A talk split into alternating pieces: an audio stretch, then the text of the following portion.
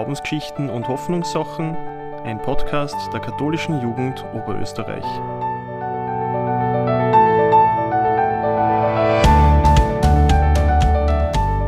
Hallo und herzlich willkommen zu Glaubensgeschichten und Hoffnungssachen, ein Podcast der katholischen Jugend Oberösterreich zu verschiedenen Themen zu Glaube und Hoffnung. In Vorbereitung auf Ostern haben wir uns vorgenommen, die einzelnen Tage der Karwoche näher zu beleuchten und wollen uns theologisch, psychologisch und auch gesellschaftlich mit ihnen auseinandersetzen. Dazu darf ich sehr herzlich drei Gäste begrüßen. Irene Hus ist Betriebsseelsorgerin in Braunau, Feuerwehrseelsorgerin und als Feuerwehrfrau tätig.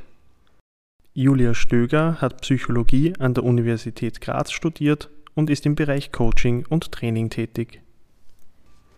Vitus Klierer hat Theologie in Linz und Tübingen studiert, ist Chorherr im Stift Schlegel und Jugendseelsorger der Diözese Linz. Der Kasamstag ist eigentlich recht schwer zu beschreiben.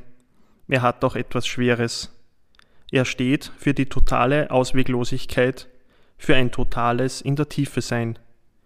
Jesus ist tot. Seine Freunde und Freundinnen trauern um ihn.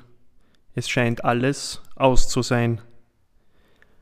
Vitus, welchen Stellenwert hat der Kasamstag für die Theologie bzw. in der Kirche heute?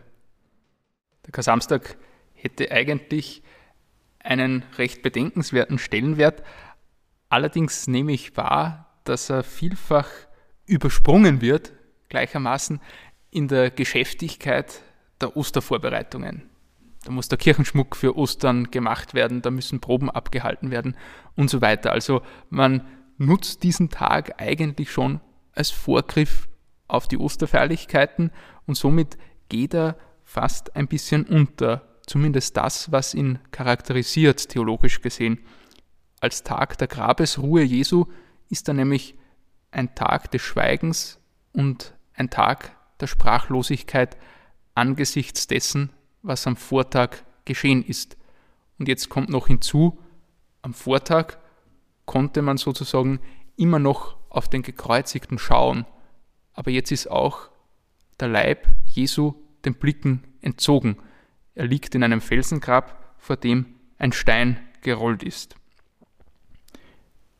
Der Gottesdienst ist an diesem Tag sehr karg. Man könnte fast sagen, die Kirche verstummt beinahe. Es gibt zum Beispiel keine Eucharistiefeier, also bewusst ein Tag ohne Danksagung. Das Einzige, was bleibt, sind die Gebetszeiten am Morgen und am Mittag. Und die sind sehr dominiert vom Charakter des Trauerns und des Klagens. So endet zum Beispiel die Morgengebetszeit mit dem Bild der weinenden Frauen am Grab Jesu. Es geht also am gesamten Kar-Samstag eigentlich sowohl um die Erfahrung des Todes, aber auch um die Erfahrung des Schweigens Gottes angesichts dessen, was Menschen tun, was Menschen mitunter auch einander antun. Und er ist die Mahnung, diese schmerzliche Realität des Lebens immer mit den Augen der ersten Jüngerinnen und Jünger zu sehen, nämlich nicht wissend, dass Gott dann eingreift, nicht wissend, dass sich diese Situation wendet, und so diesen Tag gedanklich im Gebet oder auch aktiv an der Seite der Leidenden der Geschundenen zu verbringen und diese Situationen zu bedenken. Im Glaubensbekenntnis sprechen wir davon, dass Jesus in das Reich des Todes hinabgestiegen ist. Das heißt, Jesus wurde eins mit den Toten. Er kennt also die Abgründe und das Niemandsland des Menschseins, die Orte, wo es kein Wort mehr gibt, das mir zugesprochen wird, keine Hand mehr, die mir entgegengestreckt wird, das heißt umgekehrt, dass es eigentlich seit dem Sterben Jesu keinen Ort mehr gibt, wo Menschen sich alleingelassen und von Gott entfremdet fühlen müssen. Und in der Ostkirche ist dieses Motiv der Höllenfahrt Jesu ein sehr zentrales, sowohl für das theologische Denken als auch für die Kunst. Und es erinnert uns daran, dass Jesus auch dort ist, an jenen Orten, die Menschen zur Hölle werden können, damals wie heute. Die Erfahrung der Kirche und des kirchlichen Alltags sagt uns ganz gut, dass die Kasamstagserfahrungen oft übergangen werden. Irene, wie, wie sehr stellt sich unsere Gesellschaft diesen Kasamstagserfahrungen, dass auch einmal Trostlosigkeit und scheinbare Ausweglosigkeit in unserem Leben da sind? Ich glaube, Kasamstagserfahrungen sind generell Erfahrungen, die schwer auszuhalten sind. Und das ist etwas, was wir einfach nicht wollen.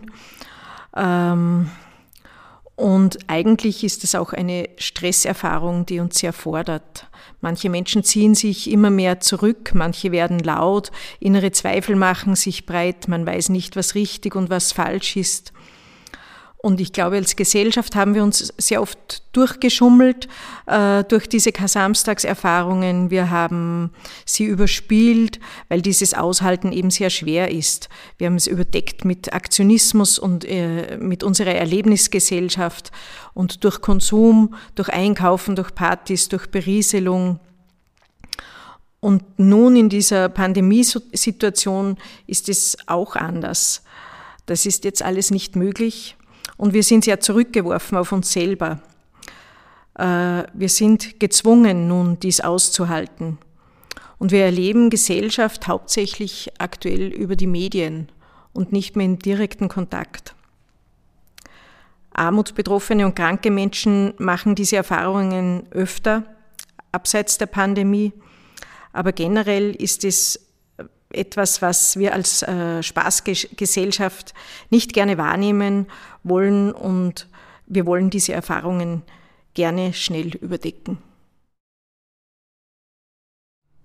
Im Gesellschaftlichen ist es da ein, oft einmal ein Ausweichen. Julia, inwieweit braucht es aber für eine Entwicklung, für eine Neuausrichtung dieses Aushalten und dieses Erfahren von in der Tiefe sein und von diesem Trauern? Mhm. Also, ich glaube, am besten bringt es das auf den Punkt. Es gibt da so einen Satz, den, den wir alle, glaube ich, schon mal gesagt haben, und der fängt an mit, ähm, was die nicht umbringt, macht die nur Punkt, Punkt, Punkt. Ja. Und es gibt zwei Satzendungen. Es gibt die Satzendung, was die nicht umbringt, macht die nur stärker. Und es gibt die Endung, was die nicht umbringt, macht die nur härter. Und der Unterschied zwischen diesen beiden Dingen ist, ob ich getrauert habe oder nicht. Und ich bin absolut davon überzeugt, dass es wichtig ist, sich solche Sätze selbst zu sorgen und, und auch dem zu folgen, das fast wie so ein Leitbild zu haben, wenn ich in einer Krisensituation bin und gerade dann, wenn diese Krisensituation lange andauert. Aber es ist wirklich ein, ein kleiner, feiner Unterschied im Wort und ein riesiger Unterschied in der Wirkung, ob ich mich stärker werden lasse oder ob ich mich härter werden lasse. Und es ist aber oft so, dass wenn wir in einer Situation stecken, die nicht angenehm für uns ist, wir die Tendenz haben, nicht trauern zu wollen. Weil wir Stärke beweisen wollen, äh, weil wir unser Gesicht nicht verlieren wollen, weil wir es uns auch gar nicht erlauben, schwach zu sein, zu trauern, zu weinen, äh, uns hilflos zu fühlen, uns klein zu fühlen. Ähm, und manchmal sagen Menschen auch, ja, ich kann es mir nicht leisten. Ja, ich kann es mir nicht leisten, da jetzt zu zerfließen, zum Beispiel. Ähm, aber das Wichtige daran ist, Trauern ist ein Prozess, der A sowieso nicht ausweichbar ist. Ja, auch wenn wir versuchen, es zu überspielen, es passiert in uns. Die Frage ist nur, wie, wie achtsam nehmen wir es wahr und wie viel Aufmerksamkeit schenken wir dem Prozess und, und gehen den auch durch. Ja? Und äh, die große Chance des Trauerns ist, dass wir weich bleiben dadurch. Ähm, weich mit uns selbst und weich mit, mit anderen und mit der Welt da draußen.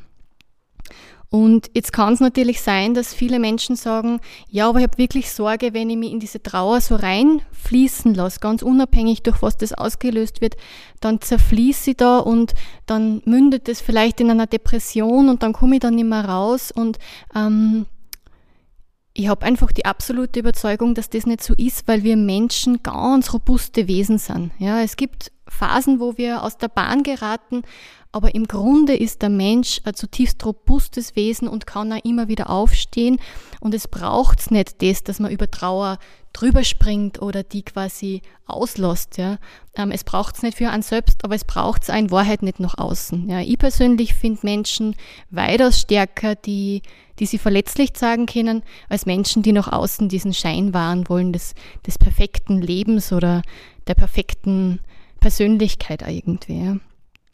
Und so das Letzte, was mir da noch ganz wichtig ist zu sagen, ähm, niemand muss in Trauer allein sein. Auch das ist oft so ein Satz, den wir, den wir hören und der ist vielleicht auch verhindert, dass wir diese Trauer zulassen, weil wir das Gefühl haben, da sind wir dann allein, sind wir sehr verletzlich und, und dann können wir quasi nichts mehr schaffen. Ja, und das stimmt nicht. Also ob es im Freundeskreis ist, ob es in der Partnerschaft ist ähm, oder auch über externe Begleitung ist, ähm, ich darf mir einen Moment gönnen, wo ich ich sage es jetzt mal auf, auf Mundort, ja, wo ich es nicht beieinander habe ähm, und darf trotzdem Hilfe annehmen, dass es jemand anderen gibt, der das ein bisschen halten kann. Wir sind am Ende der Folge. Danke euch drei für die Gedanken. Was nehme ich mit? Diese Ausweglosigkeit, diese Trauer auch aushalten, aber in der Hoffnung und im Vertrauen darauf, dass Gott mitgeht. Jeder und jede von uns ist gefordert, Räume zu schaffen, wo Trauer möglich ist, wo man Trauer erleben kann wo man sich der Trauer stellen kann, um danach nicht hart durch die Trauer gegangen zu sein, sondern das, was dich nicht umbringt, das macht dich stärker. Das war Glaubensgeschichten und Hoffnungssachen, ein Podcast der katholischen Jugend Oberösterreich. Redaktion Stefanie Hinterleitner, Tobias Rehnoldner und Verena Schrattenecker. Folgt uns gerne auf Instagram unter katholische Jugend Oberösterreich.